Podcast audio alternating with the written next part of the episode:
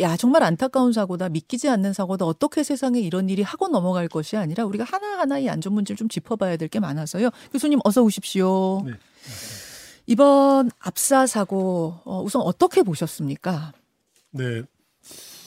어, 참으로 안타까운 서울 한복판에서 일어난 어, 대참사이고요. 어, 정말 후진국형 어, 정말 망연자실할 수밖에 없는 그런 어, 도심 한복판의 재난이다 이렇게 예, 평가가 됩니다. 그러니까요. 네. 서울의 한복판에서 그것도 실내가 아닌 야외에서 어떻게 이렇게 큰 압사 이렇게 큰 압사 사고가 벌어지는가 상상하기가 어려운데 왜 이렇게 피해가 커졌다고 생각하세요? 네, 여러 가지 복합적인 요인이 있지만 음. 가장 큰 것은 에, 우리의 그 안전 불감증이다 이렇게 평가를 할 수가 있어요. 음, 어, 넓은 그 공개된 이렇게 넓은 평지도 아닌 예. 골목길에 길에 그렇게 많은 사람들이 모일 수가 있을까라고 네. 하는 거. 그런데 실제로는 모였고 예. 이 모일 모일 수 있다는 사실을 우리가 간과했다는 것이고요. 아, 아. 어, 좀그저 저 뒤에서 말씀드릴 내용을 뭐 미리 좀 말씀드린다면 어, 그곳을 지나는 지하철역이 지하철이 그곳에 정차하지 않고 통과했었었다면 음. 훨씬 더 사람들이 모이는 것을 좀 줄일 수 있지 않았을까. 그 지난주 세계 불꽃 축제 뭐 이런 거 있을. 때는 그 여의도 다 무정차 통과했다 그러던데. 그렇습니다. 그 무정차 통과라는 게 효과가 큰가요? 아무래도 접근성이 떨어지니까 아. 예, 그쪽으로 오다가 뭐 다른 데로 간 사람들도 있을 것이고. 아. 근데 지금 사고 현장은 바로 지하철역이지 않습니까? 예, 바로 예, 앞이죠. 그 경사길을 바로 그 골목길 내려가면 바로 지하철역인데 예, 예. 그런 점들이 참으로 아쉽고요. 음, 음. 어, 이것은 그 어떤 그 편리 때문에 편리를 좀 이렇게 확보하려다가 음. 더큰 참사가 커진 거다. 아, 음. 좀 불편을 감수하고라도 네. 안전을 확보해야 된다 라고 하는 메시지. 보통 그 주최 측이 있으면 어 그 무정차 뭐 해주십시오라든지 안전요원 얼마나 배치하겠습니다라든지 이런 계획들을 미리 좀 체계적으로 짜 짜는 게 있나 이번엔 주최 측이 없었잖아요. 예, 지금 계속 언론에 보도되는 그 빠지지 않고 나오는 얘기들이 네. 주최 측이 있다 없다라는 음, 얘기를 하는데요. 예. 어, 저는 뭐 이렇게 반론하고 싶어요. 어, 주최 측이 있다 없다에 따라서 관할하는 주무 부처들이 달라지고 어, 관할 법이 달라지니까 그 틀린 말은 아닌데 예. 그렇다 하더라도 예. 이곳이 대한민국이지 않습니까? 예. 예. 그리고 어 대부분의 우리 국민들이 모였고 음. 또 위험이 초래됐고 음. 대규모 참사가 벌어졌고 음. 이거 얼마든지 그 어떤 그 주최 측이 있다 없다를 논하기 음. 이전에 아, 예. 그 이전에 참 재난 관리 측면에서도 얼마든지 논할 수 있는 문제고요. 할로윈 하면 이태원. 이태원에 그렇습니다. 많은 사람이 몰린다. 예. 코로나 3년 만에 첫 축제다. 이런 것들을 다 감안했어야 된단 말씀. 그렇습니다. 그게 팩트였죠. 음. 그 주- 팩트를 왜 우리는 간과했었냐는 거죠. 자, 사고 요인들을 네. 그럼 하나하나 좀 짚어보겠습니다. 먼저 네. 장소적인 특징인데 네. 그 참사가 난 장소의 지도를 보면은요. 해밀턴 호텔이 있고 그 뒤편 거리가 세계 음식 거리라 그래가지고 거기가 이제 메인 스트릿이래요. 이태원에 가장 유명한 식당들도 많고 한 게 이제 해밀턴 호텔 뒤편 골목으로 가로로 쭉 있고 어 사실 이 골목도 폭이 그렇게 좁, 그렇게 높지 넓지 않아요. 이 세계 음식 거리도. 근데 그렇습니다. 그렇죠. 아무튼 이 세계 음식 거리에서 큰 도로변으로 나오려면 또 큰 도로변에서 이 음식 거리를 들어가려면 바로 사고가 난 골목과 같은 좁은 골목들을 다 통과해야 됩니다. 특이한 점은 이 세계 음식거리 뒤쪽으로는 뭐 골목길이 있지만 진짜 좁은 골목길밖에 없어 사실상 거- 길이 없다고 봐야 될 정도예요. 즉 앞으로만 뚫려 있고 뒤로는 사실상 막혀 있는 것 같은 구조가 이태원 구조라는 거죠. 그렇다 보니까 그 음식거리에서 나오는 사람도 이 골목을 이용하고 그 거리로 들어가려는 사람들도 이 좁은 몇 개의 골목을 이용해야 하는 그런 구조 맞지요? 그렇습니다. 어, 이 폭이 좁은 골목길에 그렇게 많은 사람들의 그 통행량이 많다라고 하는 것, 음. 그리고 참사 당일에 우리가 정말 예상할 수 없을 정도의 그 밀도에 밀집된 사람들이 예. 이- 있었다는 것. 음. 근데 또 또 한 가지 더 에, 악재는 예. 경사길이었다는 거죠. 경사가 한 경사 각이 5.7도. 예. 근데 언뜻 생각하면 경사가 5.7도면 그렇게 경사 많이 진 것 같진 않은 느낌인데. 네, 그 우리가 이제 수치가 주는 느낌 때문에 그러는데 예. 이 5.7도면 굉장히 높 이게 평범한 도시 보행길로서는 굉장히 경사가 심한 겁니다. 아, 그래요. 그렇습니다. 어. 그래서 이렇게 많은 사람들이 경사길에서 예. 어, 이렇게 또 음악 소리가 심하게 나는 사- 저기 상황 속에서 예. 또 약간의 축제 분위기 속에서는 예. 너무너무도 위험한 길이었다. 지금 저희가 사진 보여드리고 있는데 저게 이제 5.7도라는 건데 네. 각으로서 5.7도라는 얘기는 뒤로 가면 갈수록 더 가파라지긴 하는 거잖아요. 그렇습니다. 앞이 5.7도라는 얘기니까. 그리고 저기서 한 사람이 넘어졌을 경우를 상정해야 되는데 안 넘어졌을 때는 5.7도가 별게 아닐 수 있지만 그렇습니다. 일단 복잡한 상황에서 넘어지고 나면 이 뒤로 쌓이는 것의 정도가 평지하고는 또 다르겠네요. 그렇습니다. 기본적으로 넘어지게 되는 그 과정을 우리가 상상을 해본다면 예. 미는 힘이 음. 어, 이렇게 평지에서는 미는 힘이 그렇게 세지가 않을 수가 있죠. 네. 밀지마 밀지마 하면 네. 괜찮아지는데 경사길이 앞으로 이렇게 되어 있을 때는 예. 나도 모르게 몸이 앞으로 숙이게 된다는 얘기죠. 음. 그래서 뒤에서 조금만 밀어도 예. 조그만의 힘이 저 앞쪽에는 모이고 모이고 모이고 모여서 미는 힘이 계속 쌓이 축적되면서 예, 예. 굉장히 큰 힘이 작용이 된다는 거죠. 어, 그게 지금 이제 맨 앞에 부분, 맨 아랫 부분에 쌓여 있는 그 시민들의 영상을 많은 분들이 보셨을 거예요. 구조자가 그렇습니다. 구조를 하려고 해도 아무래도 빠지지 않는 그 모습을 굉장히 많이들 보셨을 텐데 얼마나 안타깝습니까? 네. 그게 네. 한 다섯 겹, 여섯 겹 정도 지금 이렇게 그렇습니다. 예, 인파가 쌓여 있는 상황이면 저 아래서 받는 하중이 어느 정도 몇 톤모이 된다면서요? 그렇습니다. 어, 밑에 이렇게 깔려 있는 분들 그 위로 쌓이고 쌓이고 쌓인 분들은 에, 그 압박되는 그 에너지 힘이 예. 이 정말 숨을 못 쉬는 건 둘째치고 아마 그 장기가 파열될 정도 어, 좀 그 정도의 예, 좀 충격과 예. 아, 힘일 것이다 이렇게 지금, 지금 보여지는데요. 음. 문제는 저렇게 쌓이게 되면 네. 어, 이렇게 구조를 하려고 해도 예. 사람이 빠지지가 않는다는 겁니다. 지금 그럼 저 밑으로 그러니까 이 다리들이 다 엉켜 있고 뭐 이런 그렇습니다. 상황이기 때문에 안 빠지는 건가요? 그렇습니다. 이게 팔다리가 엉켜 있고 또 또 다시 쌓인 분이 그걸 누르고 있고 팔다리를 누르고 있고 예. 그러기 때문에 예. 위에서부터 예. 한분 한 분씩을 구조한다고 하더라도 예. 또 그분들의 팔다리가 또 엉켜 있기 때문에 아, 참. 참으로 안타까운. 예. 저 구조단이 이제 도착했을 때 사실 제일 응급 환자는 밑에 계신 분인데 그럴 그래서 처음에는. 밑에 계신 분 가장 위험한 분부터 뽐밥 이제 빼내려고 했지만 도저히 안 돼서 결국은 이제 위부터 빼내는 식으로 그러니까 아래 에 있는 분들은 계속 아래 깔려 있어야 되는 상황이 된. 거잖아요. 네. 그런 이제 안타까운 일들이 지금 벌어진 건데요. 교수님, 그, 이, 이 당시 상황을 영상으로 찍은 분들이 상당히 많아요. 그래서 그 네. 영상들을 제가 쭉 이렇게 분석을 해보니까 사고 한 몇십 분 전만 해도 한 30분 전만 해도 뭐 붐비긴 했어도 일정한 흐름이 계속 있더라고요. 그러니까 오르고 내리고 사람들이 걸어 다녔어요. 네. 물론 붐볐지만. 근데 한 30분 전부터 이제 서기 시작했고 네. 그러니까 흐름이 없어지기 시작했고 네. 한 15분 만에 숨을 못 쉬는 상황이 되더라고요. 네. 그러면은 그, 그 상황, 굉장히 급속하게 그 상황이 벌어진 건데, 붐비지만 어쨌든 흐름이 있던 것에서 딱 흐름이 막히기 시작한 건, 그때가 그럼 누군가가 넘어진 거라고, 트리거가 발생한 거라고 봐야 되나요? 넘어지기 시작했다라고 볼 수도 있지만 예. 예, 이제 어떤 그 에, 그곳에 서 있는 사람들의 어떤 힘과 의지로는 음. 그곳을 빠져나올 수 없는 상황이 시작됐다라고 볼 수도 있어요. 아. 예. 그러니까 어 이, 너무 많은 사람들이 엉키고 음. 이렇게 하다 보니까 압박되는 힘이 너무 강해서 예, 예. 어 이제 숨을 쉴 수도 없는 상황이 됐고 예. 그래서 영상에 그, 그렇게 나오지 않습니까? 음. 어, 어 이렇게 그 밀지마 밀지마 하다가 갑자기 이제 비명 소리로 바뀌면서 네. 살려주라는 소리로 바뀌었다는 맞아요. 거. 맞아요.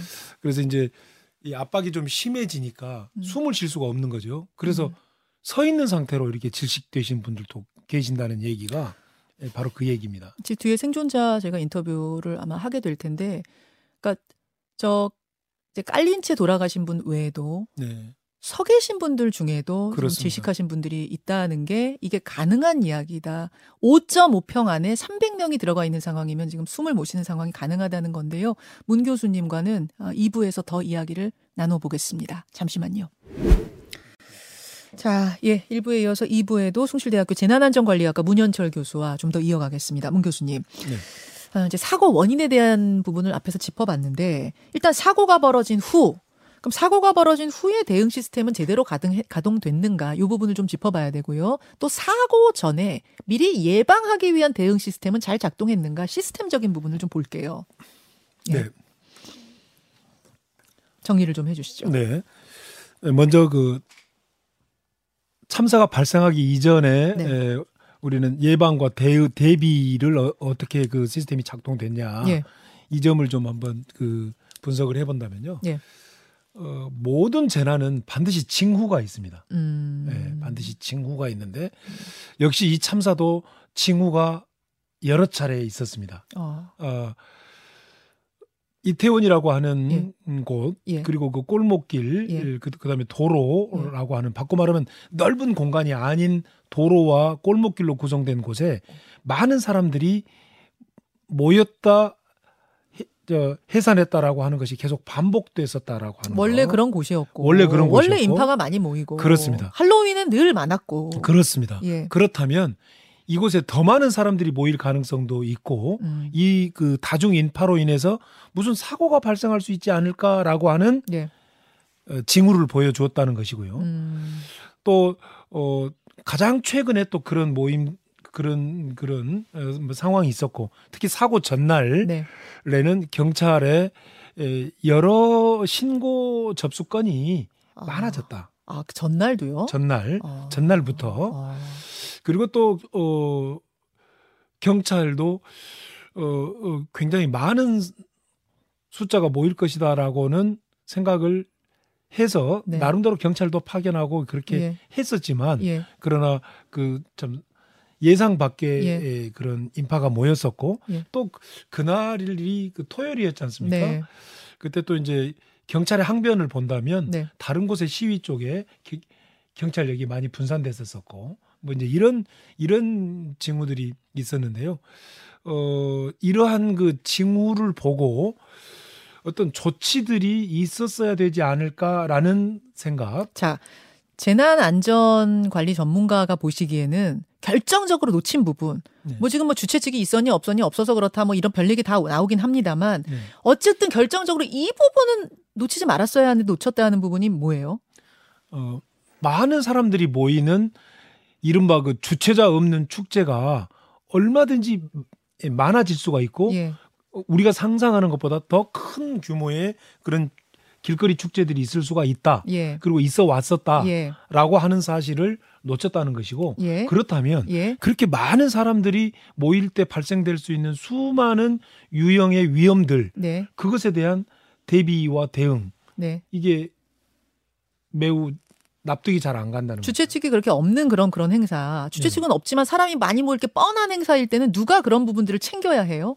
그 이제 참 재난 및 안전관리 기본법상 어, 모든 국민은 어떤 위험을 보고 신고할 의무가 있습니다. 예. 재난 및 안전관리 기본법 제 5조 또 역시 국가와 지방자치단체는 어, 이런 그 위험에 대해서 지역 주민들을 보호해야 되는 국민과 주민을 보호해야 된다는 의무 조항이 있습니다. 음. 이두 조항을 보면 모인 사람들은 위험하다고 신고해야 되는 거고 예. 또그 관할 지자체는 음. 어, 또 관할 국가기관은 음. 그런 위험에 대한 대비와 함께 지역 주민들을 보호해야 되는 겁니다.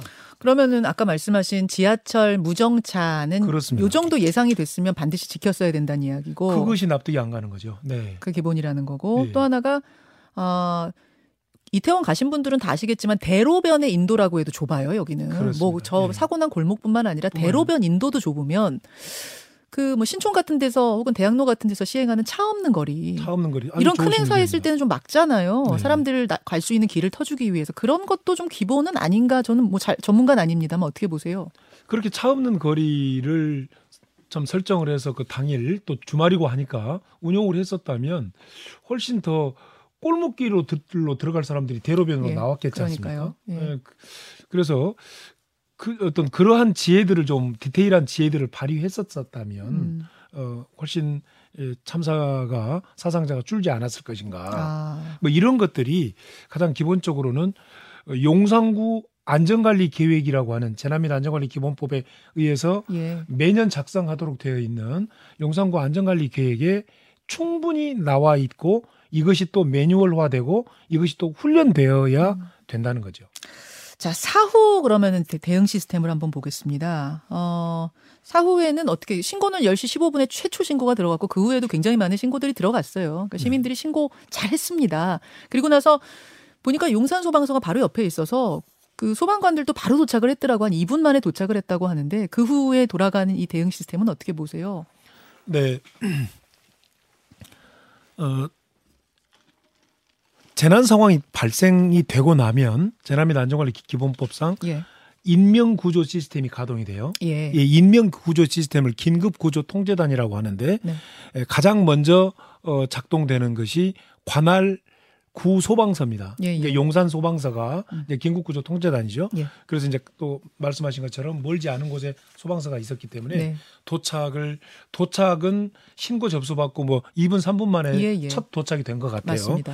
근데 문제는 이제 어, 이런 그 어, 응급 구조하는 그 구급차들이 도착을 해서 예.